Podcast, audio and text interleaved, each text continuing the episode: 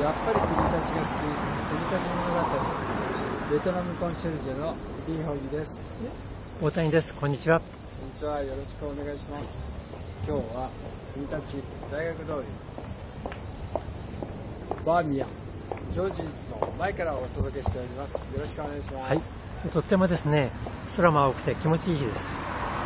これは17番ですかね。西側の17番の。木になりますが、この周りはすごいうっそうとして先ほど大谷さんと話をしてましたがジャングルのようだと言っておりましたが、今根元を見たらですねはい。植物の他に桜のこの細い枝が伸びてるんです、あはいはいえっと、根元から出てるのは彦バエはい。あのたくさん出てます。で今度木を見ていくとですね太い枝のところにたくさんの細い枝がわんさか出てると思います。はいはいはい。あれは一般的なあの胴吹き胴体とか出てくるんで胴吹きと言ってます。動物ですか？でちょっとですねこの動物が多すぎるな。多いですね。本当はですね、えっと、あれは先々も成長できないから切ってしまった方が木もすっきりするし見た感じまた見た目も綺麗に見えると思うんです。動物はもう四方八方から出てますね。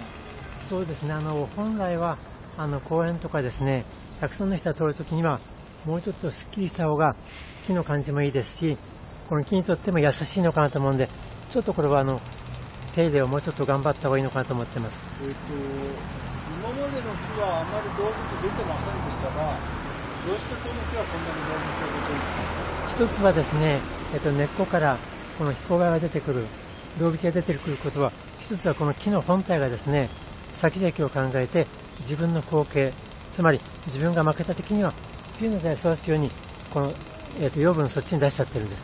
だから逆に言うと養分がそっちに行ってしまうと本体も弱くなるんで本当は彦貝も切ってしまう。郊外も切って。動物も切った方がこの幹にとってはいいですね。そうなんですね確かに人前も多いんですけど動物がびっくりするぐらい多いですね。ちょっとこれは多すぎるかなと思います。今までの桜に比べると圧倒的に多いですで多分この動物が多いとですねそこにやっぱしこの幹のこの養分がいってしまうんで先の方にたくさんの養分がなくなっていっちゃうんです先を考えたらねこの枝先を見ていくとですね葉っぱはみんな落っこってるんですよ。でその枝の養分水分が上までいかないことが多いです。そうですね。